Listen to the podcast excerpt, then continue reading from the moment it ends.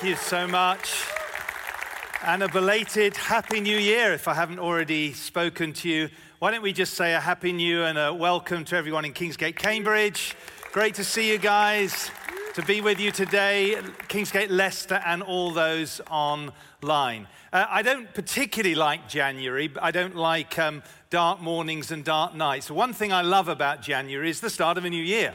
And I like the start of a new year because it's a time for us to seek God, to sort of reflect back on last year, and to set our course for all that the Lord has for us in 2023. Are you expectant for what the Lord has for you in 2023? It's good to look ahead with faith. But also, I'm very conscious that the last two, three years have been, in many ways, very tough. And, you know, if you just look globally and nationally, there's a whole lot of uncertainty out there. Hence, I think this series that we're focusing on here at the start of this new year is particularly pertinent. We're taking this theme, as you've already picked up on, which is the theme of being resilient. Say resilient. Now, I love this definition, this dictionary definition of the word resilient. See if you could do with some more of this. Able to withstand or recover from difficult conditions. Able to recoil or spring back after bending, stretching, or being compressed. I like the idea of almost like no matter what comes at us, we're going to stand, and if we get knocked over, we're going to bounce back again. How many could do with a bit more of a bounce back anointing? As you go into 2023. And so that's what we're looking at. And um, last um, week, Josh did a great job talking about one of the first, as it were, principles or keys as to how we can develop resilience. Did a great job unpacking Psalm 1. And the heart of that psalm, of course, is that we develop resilience by abiding, dwelling in, meditating in, and acting upon the written word of God. Trust you're not already behind on your Bible reading. I'm so enjoying New Year Bible reading. Um, but today I want to kind of build on that and I want to focus on um, how we can keep our gaze on Jesus, the living Word of God. Uh, I love the scripture in Psalm 16, verse 8. Listen to David the psalmist. He says, This is how he um, developed resilience, as it were. He says, I keep my eyes always where? Not on my circumstances, not on what's going on in my life or those around, not what I'm feeling, but I keep my eyes always on the Lord. With Him at my right hand, I will not be shaken. So there's an intentionality. He's not just talking there, obviously, about his physical eyes. He's talking, as it were, keeping the eyes of his heart, his spiritual gaze, his focus on the Lord. Can I say that the number one key to resilience and to us being resilient in 2023 is somehow keeping our eyes fixed on the one who will never be shaken. And his steadfastness and his strength and his faithfulness begins to change us. But the question I want to ask today is if we are called to keep our eyes, our spiritual gaze on the Lord, how clear is yours and my vision of God? Do we really know the Lord? Because I believe a true vision of the Lord is a key to all of life and a key to us developing resilience. Talking of um, vision and eyes, a few months ago, Karen was doing some sorting. Now, Karen loves sorting. She tells me it's therapeutic. I think it's highly overrated. How many of you like sorting? How many think it's overrated? Yeah, I think that's the majority there, or maybe I'm just biased. Anyway, so she's doing some sorting and she comes across a whole stack load of old glasses of mine that you know I'd put in some drawer, and um, she, she brought them out kind of quite enthusiastically. Says, "Hey, try these on, see if they'll work." And of course, I put them on, and it was from quite a while back, and it was a complete blur. I couldn't see anything. So such a relief to put back on my present glasses, my varifocals. These are fantastic things. I put them on, and I could see everything clearly. The point was, there's no point having lenses that don't work or that blur our vision. We need, as it were, to have spiritual sight, particularly when it comes to seeing the Lord. Uh, the great A.W. Tozer wrote this. When, what comes to, into our minds when we think about God, li- listen to this, is the most important thing about us. The gravest question before the church is always God Himself. and the most portentous fact about anyone is not what they at any given time may say or do, but what they deep in their hearts conceive God to be like. In other words, the key to life, the key to our Christian life, and I would say the key to resilience, if focusing our gaze on the Lord is a key to resilience, is actually making sure that we have a clear vision of who God really is. So, what I want to do, and uh, we're going to pick up on this actually on a whole series after Easter. So, I, have just got to kind of uh, set the tone today for the start of this new year. I want to look at two aspects of God's nature, if you like, seeing through two different lenses, two aspects of who God is that often are pitted against one another, but actually they're part of the, the, the wonderful uh, majesty of God. And it's the love of God and the greatness of God. Can we say those two words the phrases? The love of God and the greatness of God. Now, there's so much we could say about this, and I just want to acknowledge this is a huge subject, and God is more than just love and great. But I think these two headings kind of summarize two kind of aspects of God's nature. So, if we were to do a little kind of table here, we could say that under the heading of God is love, would you agree with me that God is gracious? Aren't you glad going into 2023 that you have a gracious God? That God is kind, He is merciful. He is good. We could go on. He's tender. He's gentle. He's near you. He bears with us. Wow. He's, he's, a, he's, he's a God who loves us and is compassionate. But under God is great, same God, would you agree that God is all powerful? He is all knowing. He is all present. He is holy. We could go, He's sovereign. He's king. He's the judge. And I believe it's important that we have, as it were, both of these lenses working together and holding these two truths together. And I believe if we're going to develop true resilience, we need a clear vision of this real God. Now, if you go through the Bible, sometimes almost in the same verse or the same passage, you'll see these two threads running through. But the best place to look at who God is really like is in Jesus.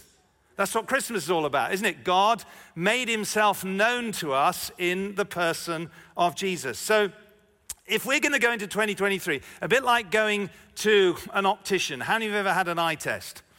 If you haven't, be grateful. I, have had some eye tests. I don't enjoy them. Uh, but anyway, you, you need to go in. And the thing is, they want to get you to a point where both, as it were, lenses are the right prescriptions. So we need, if we are going to see Jesus clearly, the real Jesus, we need a, the love of Jesus and the greatness of Jesus to be in focus. But it may be as you come into this year, and it may be something to do with where you're at with the Lord. Maybe you don't even know the Lord. Maybe you've had experiences over your life. And it's possible for one or other of these lenses to be out of focus. So you might be, for example, not so strong in the greatness and the holiness of Jesus. Or maybe you, you, know about that, but you're not so sure about whether Jesus is really good and whether he's really loving. And so, my prayer is at the start of 2023, God will sort out our vision, put on right lenses so we might see him clearly, and as a result, we'll be able to keep our eyes focused on the Lord and we will grow in resilience. Amen? So, hence the title of the message is Resilient seeing the real Jesus. And what I want to do is very briefly, I want to look at a character in the New Testament who I think in many ways knew Jesus better than anyone else. He was John, the disciple, member of the 12, member of the three. I'm taking the traditional view that the same disciple, John, wrote John's gospel, wrote 1, 2, 3 and John, and wrote the book of Revelation. So, the first thing that John, the disciple, had a clear revelation of, if you look through the gospel, you look through the letters of 1, 2, 3, and John, almost like the primary thing that he seems to have a revelation of is the love of Jesus. He was super clear in the love of Jesus. Now, um, Christmas isn't that um, far, back, far behind us. Trust you had a good Christmas. We had a great four generational Christmas. Now, of course, the star of the show was Toby. he was just on really great form. Now, just a quick aside there, he's still, uh, we're still training him not to put his foot on the table. So some of the laughter going on there between him and his nana is around there. Anyway, now, Toby is somebody who is majorly loved. He's loved by the whole family. Forgive me a granddad moment for a moment. I so love that boy. I tell you, it's like just gets me. Any grandparents know what I'm It's like gets you deep in here. I can't wait to see him again. Um, but the point is that Toby, like any other child, the more he knows he's unconditionally loved, particularly as he is by his mum and dad, the more he's going to become be secure, naturally speaking, and he's going to develop natural resilience, which is a great quality, isn't it? The ability to recover, to withstand, to, to deal with the challenges of life. But if that's true in the natural, it's very much true in the spirit. If you and I are going to develop resilience, almost like the primary thing that we need to know is we need to know how unconditionally loved we are by our Father through Jesus Christ. Deeply, unconditionally, eternally loved by Him. And so let me give you a, a little bit of uh, John's picture of Jesus. One scene I want to just home in on is the Last Supper. Jesus is with his disciple, disciples, and John, in his gospel, writing about himself, I love this, says, One of them, the disciple whom Jesus loved, he's got such a revelation. That's his, his identity. He says, I'm loved by Jesus. How many think that's a good revelation to have? Was reclining next to him. Now, that word reclining next to him literally is reclining in his bosom or leaning on his chest in a holy, um, intimate way. Now, this same phrase um, appears in the prologue of John's Gospel, where it's talking about the eternal relationship between the Father and Jesus the Son. And you may have heard it if you know the old translation. One translation in, uh, translates it accurately is that Jesus was eternally in the bosom of the Father. So the same phrase is used of Jesus and the Father and John and Jesus. One Bible commentator, great Bible commentator, D.A. Carson, writes this The verse before us may therefore suggest that the beloved disciple was in a relationship with Jesus analogous to the relationship Jesus enjoyed with his heavenly Father. Wow! I mean, think about that. That's kind of theological language for saying John's closeness with Jesus was somehow like the closeness between the Father and the Son. I mean, imagine enjoying a relationship with the Father and knowing His love through Jesus, similar or um, based on the Father's love for Jesus and vice versa. Do you think that's pretty close? Do you think that would change you if you walked around just knowing I am as loved by the Father as Jesus is?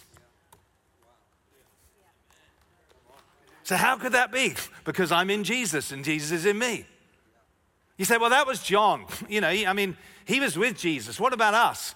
Well, fast forward a few chapters to the, the high priestly prayer of Jesus. He prays this stunning prayer for all believers. He says, Then the world will know that you have sent me and have loved them, all believers, even as you have loved me. Do you get it? even as you've loved me. Wow. Let me ask you a question. Do you believe in Jesus here today? You, only a few of you. Do you believe in Jesus here today? You're a Christian. Is Christ in you? Well, then here's the, here's the wonderful truth. The Father loves you like he loves Jesus because you're in him and he is in you. Come on, church. It's glorious.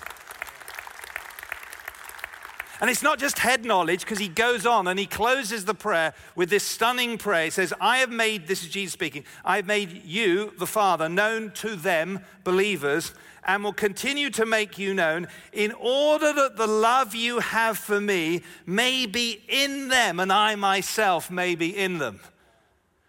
Now, Jesus is alive. He is now our high priest. He's interceding for us. Can I suggest that right near the top of his prayer list for you and me, for Kingsgate Church this, is, this year, is that we might grow in a deep, uh, wide, long, high revelation of the love of the Father for us in Jesus. Because he knows that's the key that will unlock, it will break fear off your life. It will free you from anxiety, from a poverty mentality, from a sense of nothing's going to go right for me. I don't know what's happening in my life. Knowing the love of God gives you a strength and a resilience. Um, I know when I first became a Christian, I think of all the amazing benefits the peace, the sense of purpose, the sense of joy. It was just suddenly knowing this unconditional love of the Father to me just completely changed my life. Some of you heard about, how, how many know though that conversion is just the start point of your journey? How many know there's an ongoing revelation? And so, about six years ago, I thought I was doing fine, and in many ways I was, but the Lord wanted to do a deeper work. And so I've shared it before, but I started going on a journey. I got some external help and input into my life, and I started going on a journey where the Lord started showing me areas where I wasn't quite so living in the security of knowing His love. And He set me free in areas of fear. And, and I can honestly say that that journey continues. I'm so much healthier on the inside now than I was six years ago. Why? Because of a revelation of the love of God. And so I'm praying this for you, whether you don't yet know the Lord, whether you're here and you're holding on and you're not even sure where you are with the Lord, but you are a believer, or you're somebody who's been walking for years. There is so much more. There is so much more. And knowing the love of God is absolutely key. I mean, just this morning, I do one of the things I do in my devotions, I have like confessions, in Christ confessions. The first statement is, I'm in Christ, I'm completely loved by God. In Christ, I'm eternally loved by God. And I end my series of confessions with, and in Christ, I am deeply loved by my Father. So I have to remind myself. Anyone else have a an ability to forget the love of God in the midst of the storms of life. But when you know the love of God, it makes you resilient. So I don't think it's any accident that when we see Jesus at the cross, do you know who's there still at the cross? Obviously, Mary, his mother, we have the women there, but John is there. We, we read in um, John 19 26, who was there? The disciple whom he, Jesus, loved. I think there's something about John completely being transformed by the love of God that kept him resilient through Jesus' earthly ministry and, as we shall see, decades later. And as you come into this year, maybe right now, you are facing, or you, maybe you're still recovering from some of the storms of the last two, three years, or you're looking ahead and you're thinking, I've just got so much kind of challenge and stuff going on. Maybe it's bereavement, maybe it's sickness, maybe it's challenges at work, maybe it's financial pressure. Can I say that the, the best thing you can do to grow in resilience is just to immerse yourself in the Word of God and the Spirit of God, to know that you know that you know you're loved by God. He is for you, He is in you, He is with you. And not even death itself can separate you from His love in Jesus Christ. Amen. The worst that life can throw at you cannot separate you from the love of God. So, uh, for many of you, maybe think, you know, first prayer you need to pray is, Lord, as it were, sort out my vision. Give me a clear revelation of the love of God. But there's another lens, as it were, another aspect of Jesus, and it's the greatness of Jesus. The greatness of Jesus. So, scene change. We move from the upper room in Jerusalem to about 60 years later to the Isle of Patmos. It's in the Aegean Sea. It's the same John. He's an old man now. He's exiled for his faith. In other words, he's kept going all the way through.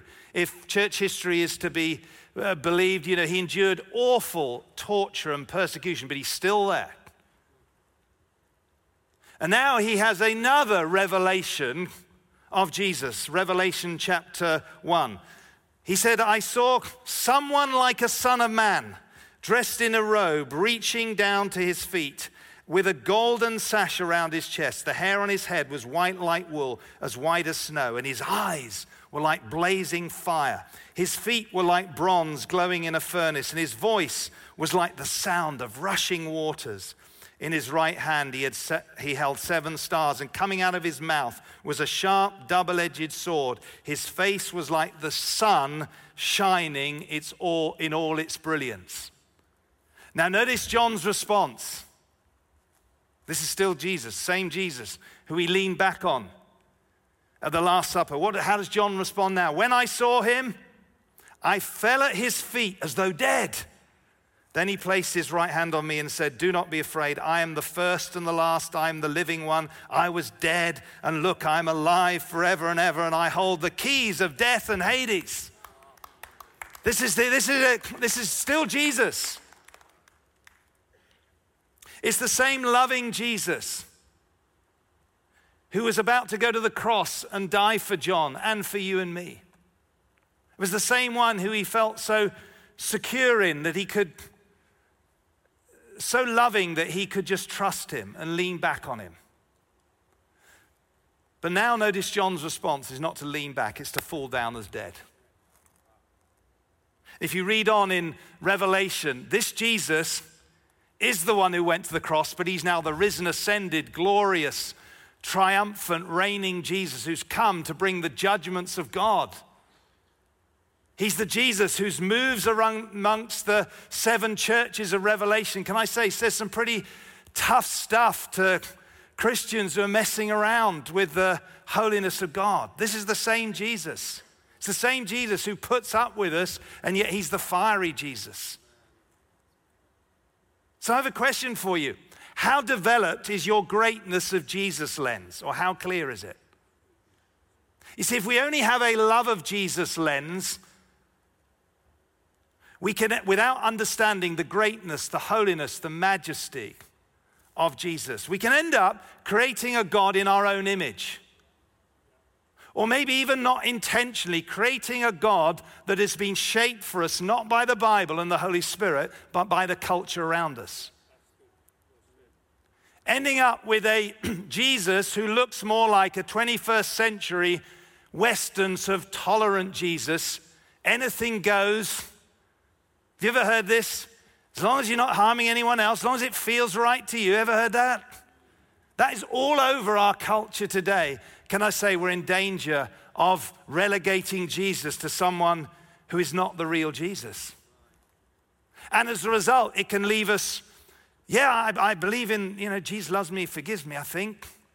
But it leaves us unable to be strong against the temptations of the world, the flesh, and the devil. And it, we end up selling others short in our discipleship. We end up creating a, discipleship path that is not the path of Jesus.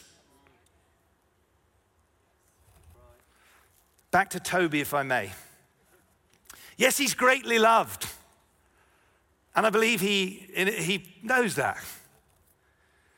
But he's also slowly starting to understand that the key to a happy and fruitful life is that life has boundaries. So at Christmas, when we, you know, Karen carefully goes out and buys a fire guard and, you know, and we, we get all ready and uh, we get everything out of harm's way. And we say to Toby, you know, now, when he goes near the fire, now, Toby, don't touch. What are we trying to do? We're not trying to rob him of his fun. Or when we say, right, my study with the wood burner is out of bounds because it's hot, what are we doing? We're not being mean. We love him. But because we love him, we, you know, we still know more than him. And so do his parents. Life goes well when we understand God's boundaries. Amen. And if we, as imperfect grandparents and parents, kind of get that, how much more does our loving, heavenly, perfect Father get that? He doesn't want us to live a life, as it were, against the way He's designed it or against His holy character or nature because He is a holy, awesome God.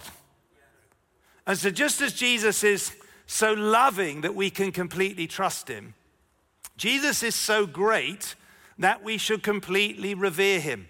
It means that if we are going to be strong and resilient in 2023 and the rest of our lives, we need to develop what the Bible talks about, which is the fear of the Lord. Not a cringing, oh, I'm scared of God. No, because when we know Him, we can be close to Him. But a right reverence and understanding that our God is above any other God. He's not a God of our own making. he is who He is, amen, and who He's revealed Himself to be. He is a loving God and He's a holy God. He is merciful and He is awesome. From Toby back to Tozer. The church has surrendered her once lofty concept of God and has substituted for it one so low, so ignoble, as to be utterly unworthy of thinking, worshipping men. This she has done not deliberately, but little by little and without her knowledge, and her very unawareness only makes her situation all the more tragic. He continues, with our loss of the sense of majesty has come the further loss of religious awe and consciousness of the divine presence. We have lost our spirit of worship and our ability to withdraw inwardly to meet God in adoring silence. So, my prayer for you and me this year, my prayer for us as a church is as well as, Lord, give us a revelation of how loved we are is a revelation of how awesome He is.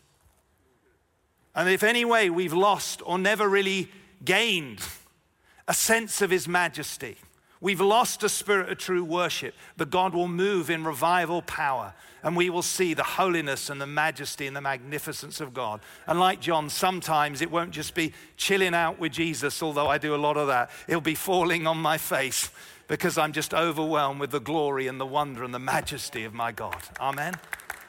It's the both and together. We need both these lenses. So let me bring this to conclusion. Jesus is so loving that we can completely trust him. But Jesus is so great that we should completely revere him. Knowing these two things together are key to us walking and living in true resilience. Let me begin to wrap up with an illustration. Imagine you're going through a jungle. You're traveling through a jungle and it's full of danger all around. But you're riding on the back of a huge, super large, very fierce lion. Can I say the only thing you have to fear at that moment is the lion? You don't fear anything else. And C.S. Lewis, in his uh, unique way, so beautifully picks Jesus as Aslan the lion. I love the classic interaction, I'm sure you've heard it before, between Beaver and Susan. Beaver tells Susan that they're going to meet Aslan. But then he explains that Aslan is a lion. The lion, the great lion. Oh, said Susan, I thought he was a man. is he quite safe? I should feel rather nervous about meeting a lion. Safe, said Mr. Beaver. Who said anything about being safe? Course, he isn't safe, but he's good. He's the king, I tell you. If we're really going to know God this year, if we're really going to become all that God wants us to be, and if we're really going to grow in true resilience, I believe we need to know that yes, He's the loving, but He's the awesome lion of the tribe of Judah. Amen. He is loving and He's good. He's holy and He is merciful. And so, as we begin to respond now, think about this. Go back to the picture of the lenses. If you were to go, and today, let's imagine we're coming to the Holy Spirit, our great spiritual optician stroke optometrist. And he's here and he wants to help correct our vision. Think about right now is there one of these lenses that you need to bring into clearer focus. You need to ask the Lord's help and you need to go on a journey of discovery and invite the Holy Spirit to change you. Maybe you're here and you don't even know Jesus at all, it's all blurred. So, right now, before we sing and we take communion, why don't you just put your hands um, on your eyes, on these physical eyes? And I want you to imagine these eyes are just symbolic of our spiritual sight.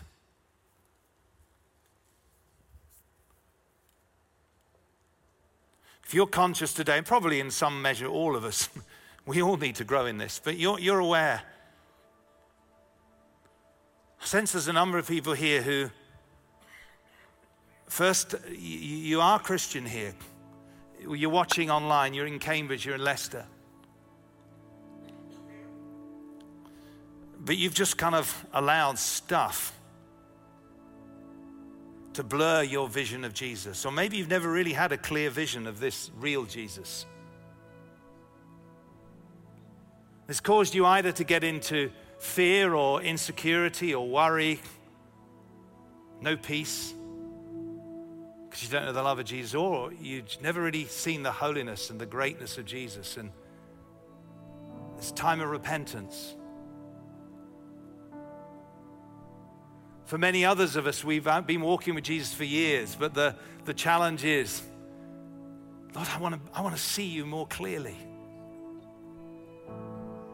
I want the reality of what I know in my head theologically to permeate every part of my experience. So it changes the way I view life and its challenges. Help me to develop new clarity.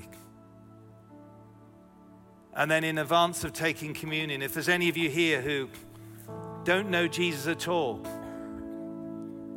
the fact that you're here or you're watching is a sign that there's a curiosity, but you never really kind of known Jesus, never invited him to come in and change you and see him as he is. Why not right now? You pray a prayer, Lord, open my eyes, I want to see you. And then begin to invite him to be Lord of your life.